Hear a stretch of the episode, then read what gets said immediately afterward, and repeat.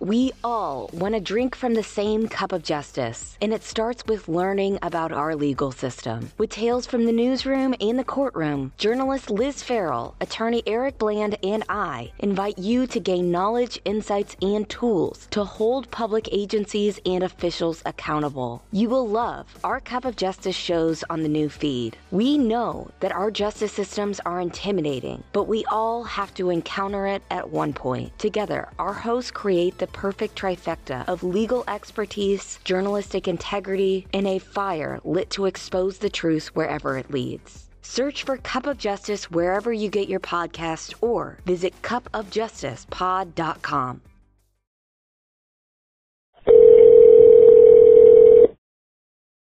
Hello, this is an Amtel operator calling from Alvin S. Glenn Detention Center with a prepaid collect call from Alec. To accept this prepaid collect call, press 1. All phone calls are subject to monitoring and recording. Thank you for using Amtel.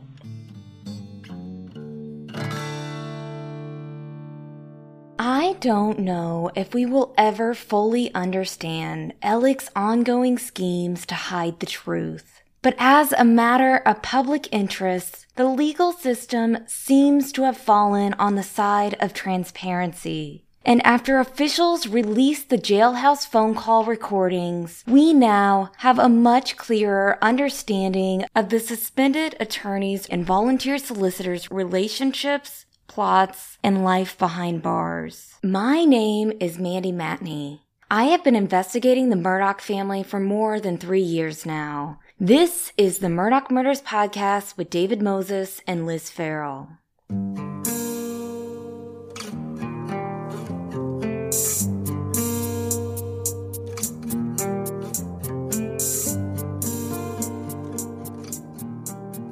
So, to start out, I have some really good news.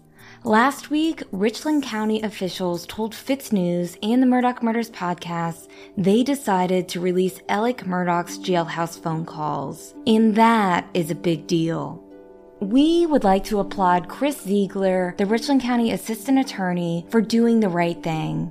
And we also want to thank our MMP supporters who are following us on social media and wrote to public officials and applied the right amount of pressure in this case. This decision shows the world that sunlight and transparency can ultimately prevail. And now, at least some SC officials want to be on the right side of history.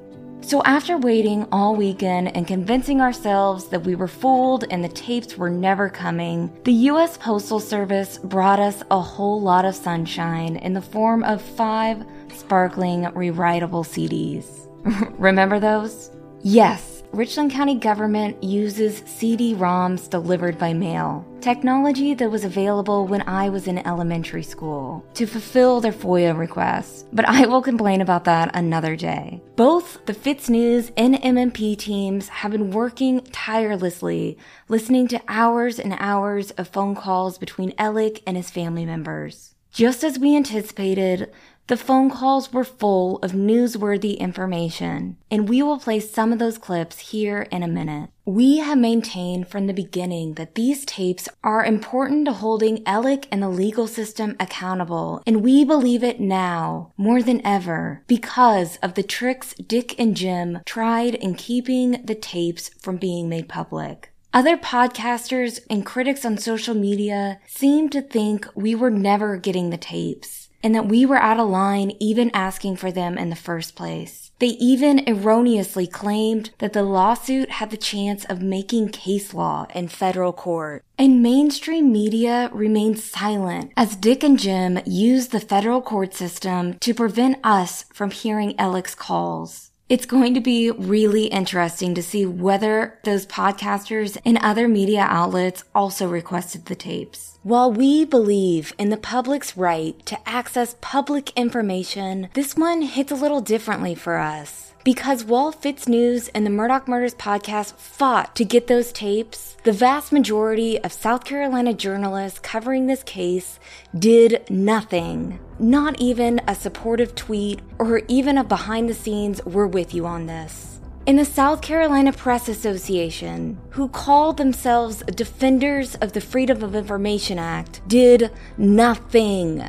And that's shameful, in my opinion, and honestly shows how deep the corruption goes in the state. And for me, it confirmed what I had been suspecting. The SC Press Association is probably a part of the good old boy system, too. I say all of this because I'm sure other podcasters and YouTubers and documentarians and other true crime hacks are going to play these tapes without acknowledging, in the very least bit, the work the FITSNews did to keep this case in the sunlight.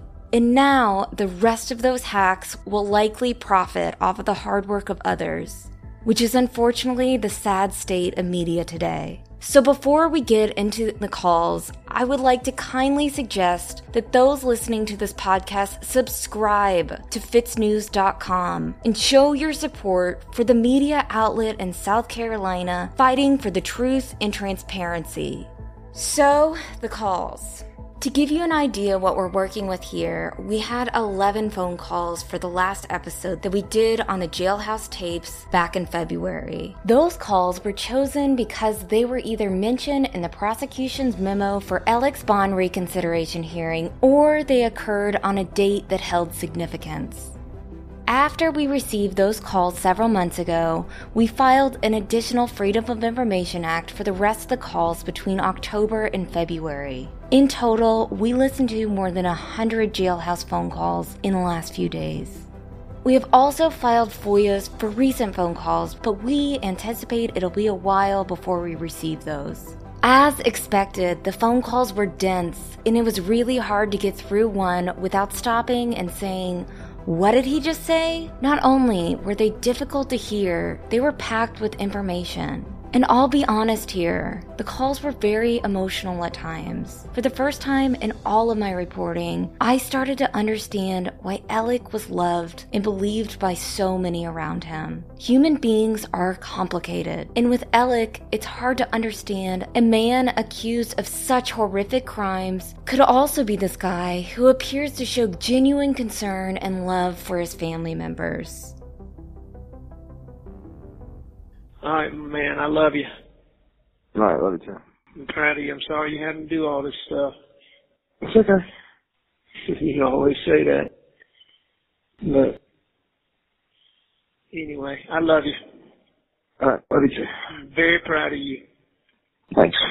Bye. Bye. So, for a few short moments, I was almost fooled myself. Could I be wrong about this guy? His family? But don't worry, that didn't last long. Alec Murdaugh is still hustling. Hey, Hey, how you doing? I'm good.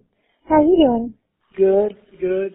Hey, um, Lizzie, what information do you have to have to put money on canteen? Um, I don't. I don't have to put any. I mean, I, I, I got the website. Um, so I can re-up it. No, no, no. Here's what I'm really asking. You remember me telling you about the the the, the guy Clarence? Is called he's called a runaround. He's the guy that does all the stuff, and he's the guy that helps me get books and all that. Yeah, the one good man. That's right. That's right. And, and he he scurries around in a wheelchair. I, I mean, he does so much for me. I'd like to give him a little Christmas present. The only thing I can give him is some money on his canteen, and I'm trying to figure out like what you would have to have to put a little bit of money on his account. What information you would have to have. Oh, um, I would need to know like his number. Okay, Okay. that, that six-digit number. Yeah, that six-digit number, and and then I would. need- Well, what is his full name? Like first and Yeah, last what? full name. Um, probably just first and last. And his name is Clarence Hare, like H-A-R. But I'll get his number. Let me, um, if you want, if you can hang on one second, I can go down to my computer and see if I can just type it in. Got nothing but time. He's still gambling. Um, what are you doing? Uh, just finished playing a little poker. I didn't. I told you my canteen got screwed up this week, right? Yeah, you did. So I didn't Sorry. get anything. So I've been having to play chess and cards and tonk and poker for canteen items. I'm about stocked back up. He's still enjoying his jail snacks. You know, the food's so bad, but Jim put some money on this canteen, so hopefully I, I ordered it today. They say hopefully it'll come Thursday. I mean Wed- Monday. You And know, what just little food like Pop Tarts and some potato chips and stuff that you eat. I mean, you know, this food you can't eat it in the jail. He still loves explaining canteens to his family members and those beef sticks. Alright, the canteen is you go to this kiosk. You know what a kiosk is, right? Yeah. It's like a little computer machine out I know what a kiosk is. Alright, so you go to the kiosk and you place your order. Alright? And you can order any array of things like um, hygiene products, um, this, that, and the other. Then they got, you know, all these foods, potato chips, a, a bunch of varieties of potato chips, summer sausage, beef sticks, crackers, and you can order, but you can only order $60 worth and you order like you have to order by Wednesday and the canteen delivers on Monday. So like on Monday they bring you a big bag of whatever you ordered. You so you got sixty dollars per transaction, or like sixty dollars a week, or A week. Sixty dollars a week. He's still working out and talking about it a lot, like every phone call practically. when you exercise, do you do it with a buddy or like that's in your pod, or you just do it by yourself? you always kill me with your questions. Do I exercise with my buddy? no. I usually Well, I usually try to do it in my room. Two hours. It takes me an hour to do those up downs or burpees as you call them, and the mountain climbers. It takes me about an hour to do those 12 sets, and then I run in place, you know, and, and, and do stuff with my arms for about 20. He's still getting into some rather alarming mishaps. What was the Alabama final? like like thirty-one to ten. That's what I thought, something like that. You ain't gonna believe what I did. I finished doing my exercises I went to go get in the shower before the food comes. There's no officer here. And damn if I didn't lock myself out. I'm standing there with no clothes on. I In got the you. damn pod. I mean, I got like stuff over my bottom, but you got no damn. God, what y'all doing? Okay, I have to repeat that. Alec Murdaugh locked himself out of jail with no clothes on. And he wanted to chit chat with Buster about the Alabama score before telling him about his predicament. And we will be right back.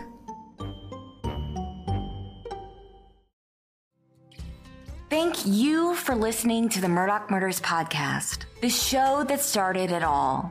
These 93 episodes will take you on a journey of twists and turns, ups and downs, tears and belly laughs. In this first podcast, we expose the truth wherever it leads, give voice to victims, and get the story straight. We continue this mission with our newest evolution True Sunlight. Luna Shark's True Sunlight podcast is the antithesis of true crime. True Sunlight values accuracy over access journalism. True Sunlight is shed with empathy, not exploitation. True Sunlight is the intersection of journalism, true crime, and systemic corruption. We continue to shed light on Stephen Smith's case and Alex Murdaugh's co-conspirators. But also, we like to take deep dives into other cases around the country. True Sunlight empowers listeners to understand their legal and judicial systems with our unique brand of pesky journalism. Listen to True Sunlight wherever you get your podcast or visit truesunlight.com to learn more.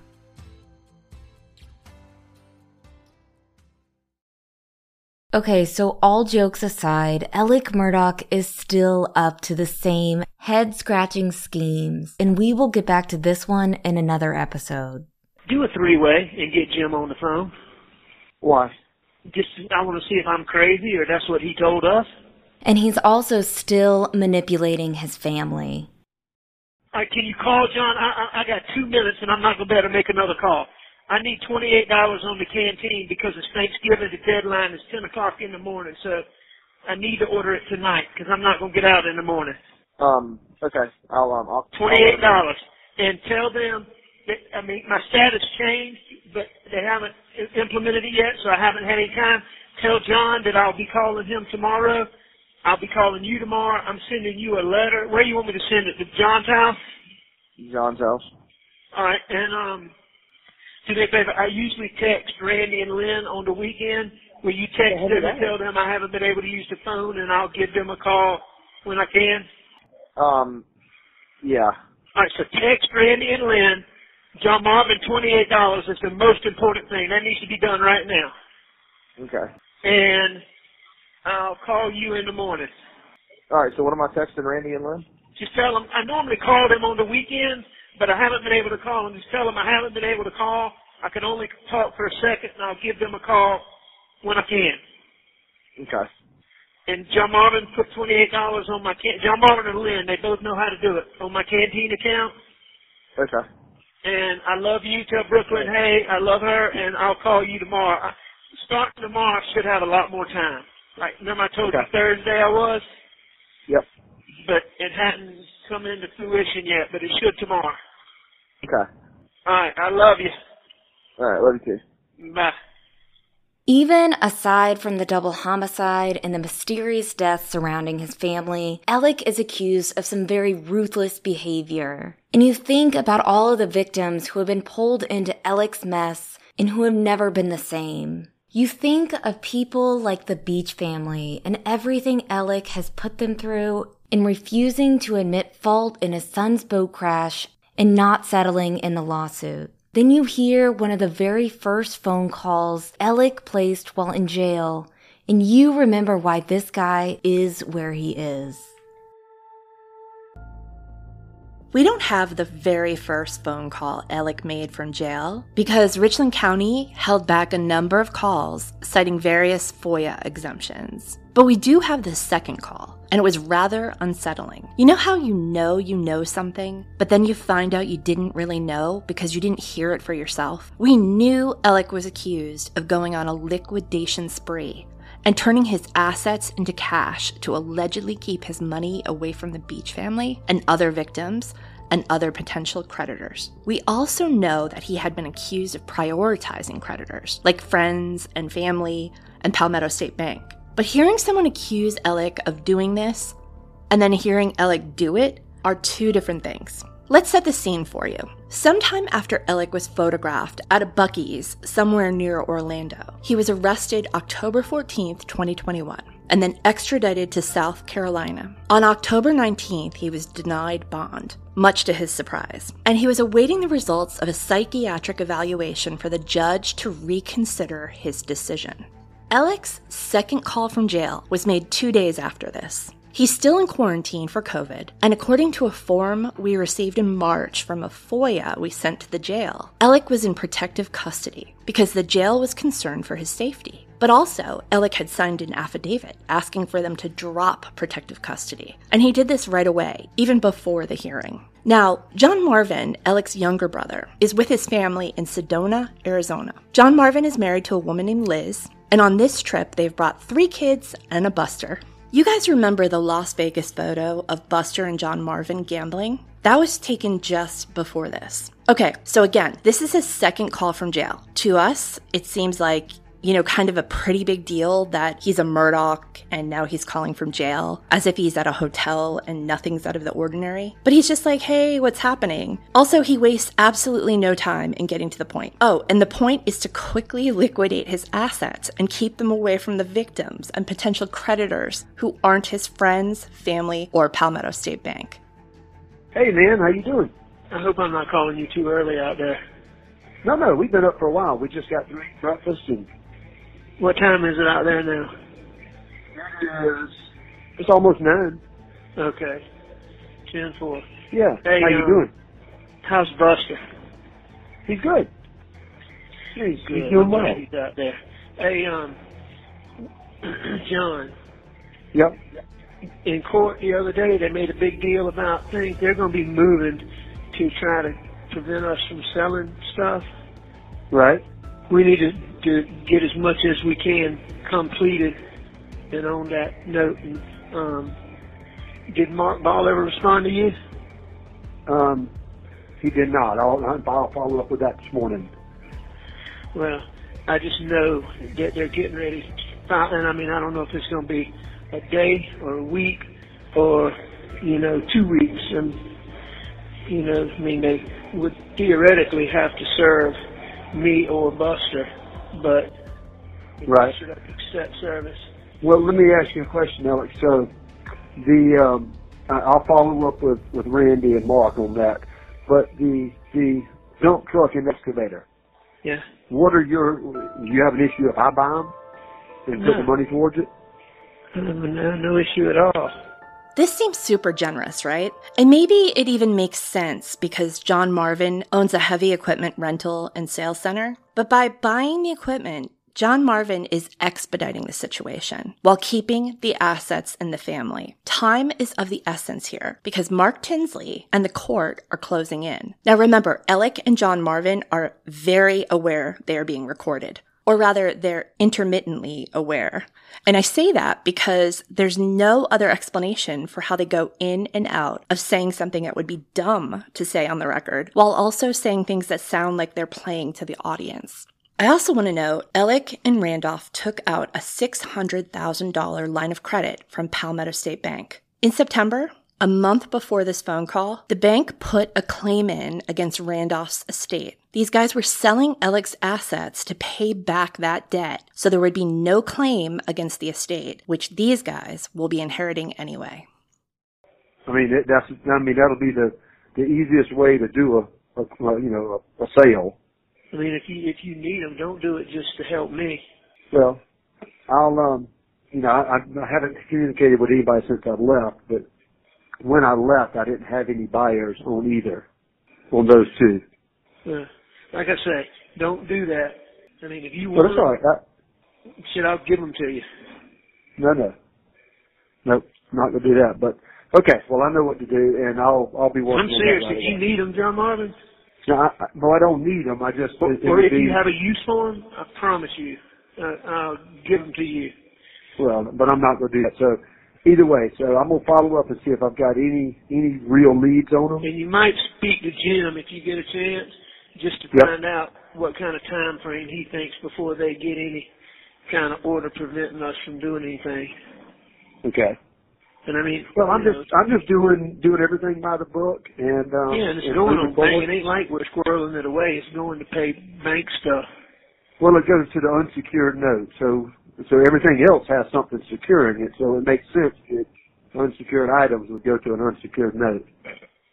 So basically, what these guys were doing, according to this call, this is exactly why Mark Tinsley filed a motion to freeze his assets and why he wanted to have a receivership appointed. What's annoying is this. Think about all the drama that has surrounded this receivership. About how Alec's attorneys, John Tiller and then Dick and Jim, argued that it would set a dangerous precedent. How they tried to get it dismissed. How John Marvin did two interviews allegedly trying to set the record straight on the whole thing. He actually lamented to one newspaper that he was nothing but transparent in this apparent scheme to pay back the bank to keep creditors away from the family's trust. Clearly, Mark Tinsley's idea for a receivership was a smart one. It definitely rattled them. Also sending shockwaves through the Murdaugh clan, Mr. Eric Bland. We'll be right back. If you remember, by October of last year, Eric Bland had emerged as a central player of the Murdaugh's opposing team. Nearly every day in October, Eric Bland was making headlines in the press for his direct and fiery quotes about Alec Murdaugh. Like, there's no bottom to him, and he is a liar and a cheat. In fact, Eric played an important role of applying pressure to SLED to arrest Alec Murdaugh for the Gloria Satterfield case. To everyone's surprise, that arrest is what landed Alec behind bars for the foreseeable future. In a call on October 23rd, Buster expressed concern over the upcoming receivership hearing, something Eric was very vocal about as he was advocating for all of the victims in this case, not just his clients. Yeah, man, doing good. Just you know the new developments with the motions and everything, trying to get us to quit selling stuff. I don't know really what that's going to hand what have in store. Yeah, I told y'all that was coming. Yeah, man, this this Eric this Eric tell dude. you that I said that was coming. No, I just saw it on Twitter. No, I called Jim Marvin the other day to tell to tell him he needed to do it as quickly as possible because they were going to be doing it any day, making a Yeah. motion. So this Eric this Eric Bland guy seems like a real a real charm. Well, you know, this is his five minutes in the sun. You know, Yeah. I can't believe John didn't tell you that I said that the other day. Whatever day I called, when I went to court that afternoon when I called on Wednesday, I mean, I don't know if there's anything to be done, but told him we need to get in touch with Mark Ball, get that funds, get it on that thing. I didn't know how quickly it was going to be done. I said it could be any day now, it could be three days, it could be a week, but it was coming. Well, it's done now, so no reason in fretting over it. No, he's filed a motion. He doesn't have an order yet. No, I know. I understand that it's not ruled upon. So, um, and I would think they got to serve me to do it. Well, they should have to serve one of us if they're going to stop if they're going to stop me from doing something. Well, they can only serve you if you accept service. They can't serve you. I guess they can serve you individually to keep you from doing anything as power of attorney. But that don't keep John Marvin from selling the shit, you know? I mean, the shit that ain't got titles especially. The plan to sell off assets and move money quickly appears to have involved Alec's former law partner, Mark Ball, in some way. Though, according to the calls, Ball had not been returning the family's phone calls during the conversation on October 23rd. Mark Ball's name should sound familiar. He was allegedly involved in the old jellyfish gambit. He was also Alec's colleague at PMPED. His name also came up in the first round of calls that we played in the last episode on the phone calls. It sounded like Mark Ball was cutting a very important check for Alec Murdaugh just days after a receivership was in place. Whatever Ball was doing, Alec wanted it done fast. But I just told um, John we need to. They're going to move to try to stop us from selling stuff. We need to get. If Mark and them are going to do that, they need to do it. We need to get that on that note ASAP and get the Okay. boat money on that note ASAP. Um, you know, I don't know if it's going to be a day or a week or two weeks, but they're going to move to stop us from selling assets. Anyway, during this call, Alex says something worth noting about John Marvin to his son. Uh, Yeah, well, you know, John Marvin's too scared to do anything that's teetering. I said John Marvin's too afraid to do anything that's teetering. You know what I mean? Did he follow up with Mark Ross? Though, I mean, yeah, we've we've reached out to Mark, but he won't get back in touch with us. Been that way for two weeks. Huh? I said we've we've been reaching out to Mark, but he won't get back in touch with us. He's been that way for two weeks. Well, He doesn't respond. He doesn't respond to our emails or or our calls. What Randy won't do anything with it? Um, no, I mean, I think Randy's trying to help. I just, you know, I don't think he'll talk to Randy either. Eric Bland also came up during one of Alec's many phone calls with his sister in law, Liz, who was John Marvin's wife. Now, Alec talks to Liz Murdaugh a lot. He has a close relationship with his sister in law. We mentioned Liz Murdaugh in the last jailhouse phone call episode when Alec was trying to get her to put money on his buddy's canteen, which is against the rules, by the way. So by November, Alec Murdaugh had been publicly accused of a lot of horrible things. He was accused of stealing millions of dollars from clients, including his dead housekeeper's family and an injured state trooper. He was also charged in those crimes, and there was a paper trail of evidence supporting those charges. I say this because at this point, Liz Murdaugh should have known that her brother in law has some serious issues and has done some inexcusable things. Yet on the phone, especially during this conversation Thanksgiving week, she appears to support him 100%. And she doesn't even seem to mind when Alec asks her to do things for him. I got to get emails. Will you do me a favor? Yeah. will you send me a letter with everybody's email address? Uh, you know, um, really yours and Buster's and John Marvin's can send it to me first, but rather than having to do another one, just send me everybody's email. And there's a machine that we can have video calls without having Mhm. to come here to do a video call. I Oh, gotta- okay. So I've got to of like figure out how to work the machine and how to pay for it and all that. Okay, so um, what emails do you want me to send?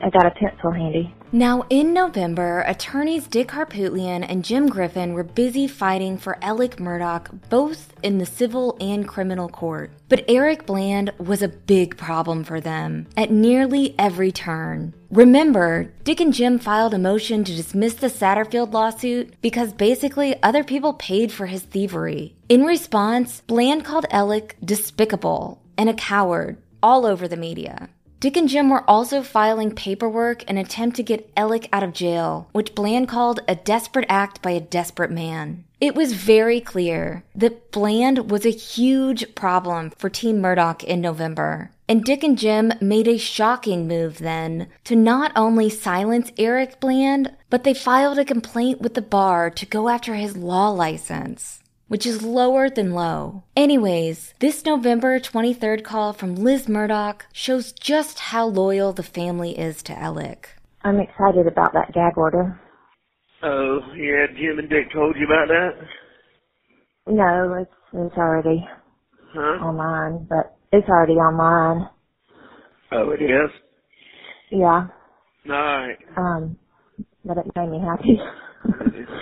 well, I mean, you know, he, uh, he, they tell me he's been running his mouth. yeah, just ruthlessly, Huh? ruthlessly, just Uh, just kind of like venom, like he's a snake, spitting out venom every every other word. Alec and Liz Murdaugh talk a lot. We'll get into more about their relationship in another episode, but he tends to open up he tends to open up to her about stuff that he just really doesn't talk about in detail with his other family members. Like for instance, his little roadside shooting incident. Okay, this is something else I've been wondering. He said that you had gone, you went blind say again? when you got shot. He said that you you went blind. I don't know for how long. Oh yeah, I, I mean, I couldn't see for, I don't know, I guess a minute, minute and a half maybe. Two minutes. A minute. I mean, do you feel like you were near death and that you were seeing the light? No. Sometimes it's hard to remember that there are a handful of people out there who actually believe that Alec got injured in a failed suicide for hire plot. We can't say Liz Murdaugh isn't devoted to her cause, but she's gone a little too far imagining any scenario in which Alec Murdaugh hits his head and angels start playing their welcoming harps. You and I both know Heaven went into DEFCON 1 shutdown mode the second he got a little woozy from the quote, entrance and exit wounds. Now remember, Alec's attorneys claimed in the media that his injuries were much more serious than originally reported, and they said he was lucky to be alive. But Alec describes it differently. No, it Are wasn't that bad. It just, I guess it was the impact. I mean, it, I wasn't seeing light. I was seeing dark. Uh, You know, I mean, the first thing, you know, I mean, the first thing I thought was, You have one minute remaining. and then I'm like, I know I'm not dead, because you know, I mean, I just, I mean, and I remember touching my head, and I remember, I mean, I remember thinking the back of my head's blown off, and I'm gonna be blind, and then, you know, it slowly started coming back. I could stand up because it knocked me down, mhm. and then I could stand up. I knew I was standing up, and you know, then I I, I think I kind of went to one knee, and you know, I couldn't see, and I was trying to. But it didn't take it didn't take long at all before it started improving. He claims he initially thought his injury was a lot worse than it actually was. I couldn't see. I mean, now for a second I thought to myself, you know, am I dead? It didn't take me long to realize I wasn't dead. then the next thing that that occurred is, oh my God, I'm really gonna be messed up. I'm gonna be blind. You know, and then it started quickly coming back. But I mean, I mean, I I could reach back and feel my head, and I knew my head wasn't missing. You know, I mean, I could Yeah. tell it was bleeding, but I could tell like it wasn't like a big section of my head blown off. Alex then describes what sounds like an extremely miraculous bullet to head trajectory. It, you know, it never hit my brain. You know that, right? Um, So here's well, what really actually, I guess I thought I thought that it did hit your brain because No, listen here. All right, so you know how fast a bullet comes out of a gun, right? yeah, All right, so it hits my head. It goes into my skin and puts a hole and kind of goes around my skull and comes out an inch and a half, two inches further away. So it had an entry and an exit wound, but it didn't go, it didn't penetrate my skull. It, it, it cracked it a little bit and the force caused me to have a, a, two brain bleeds. But you know, all a brain bleed is is a bruise on the brain. mhm, So I mean, I don't think it was anything permanent. I don't feel dumber or hindered or anything like that. But no, this wasn't like okay, things go dark and I see the light and I'm going to the light. It went dark and I couldn't see shit. And then it started lightening up and I could see things around me. You know what I'm saying? yeah. Well, I no, mean, but I think it was just the impact from the force of the bullet that knocked me down and probably, I don't know, I guess sight is somewhere back there and it, it interrupted it for a little while. Hmm. Uh, Well- but I tell, I tell you all the details when I see you. That's another thing about these calls that we realize. Alec believed he was getting out of jail. He kept saying, I don't want to get my hopes up, but at the same time, he kept saying things like, when I get out of here. A lot of times, followed up with phrases like, I'll tell you about the things I can't say over the phone. And just so his lawyers know, because they tried to argue the opposite, Alec was very much aware that he was being recorded and his phone calls were being listened to. I mean, you know, every one of these phone calls is recorded, and you know that, you know that, um, they're listening to them. Yeah. Well, I knew that they weren't recorded. I didn't know if they really care to listen to. I promise talk you, they're about- listen, promise you, they're listening to mine.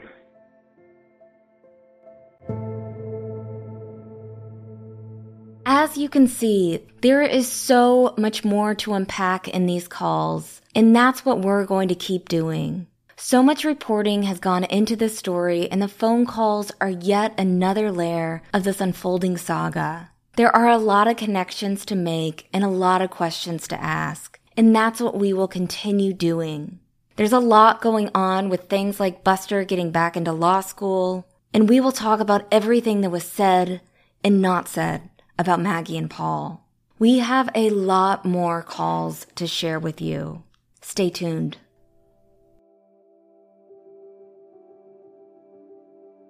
It is not often I get to share really great news in this saga, but I have some for you today. The Satterfield family, with the help of their amazing attorneys Eric Bland and Ronnie Richter, are starting a foundation in honor of Gloria Satterfield. Not to forget their community, the Satterfield family is creating a charitable foundation known as Gloria's Gift Foundation, and it will aid struggling Hampton County families at Christmas. In a recent release, Bland and Richter announced a foundation that will be formed in Gloria's honor that will initially be funded by some of the settlement proceeds received by Gloria's sons and her surviving siblings. The foundation will be for the exclusive benefit of underprivileged Hampton County families, the good, God fearing, law abiding, and hardworking people who struggle, like Gloria did, to make ends meet. I am honored that the Satterfields invited me to speak at the ceremony this Thursday at the Stanley Arts Center in Hampton, South Carolina. I am so grateful to be a part of this event, symbolizing changing tides and better days ahead for Hampton County. Stay tuned to fitsnews.com for updates and video of this event.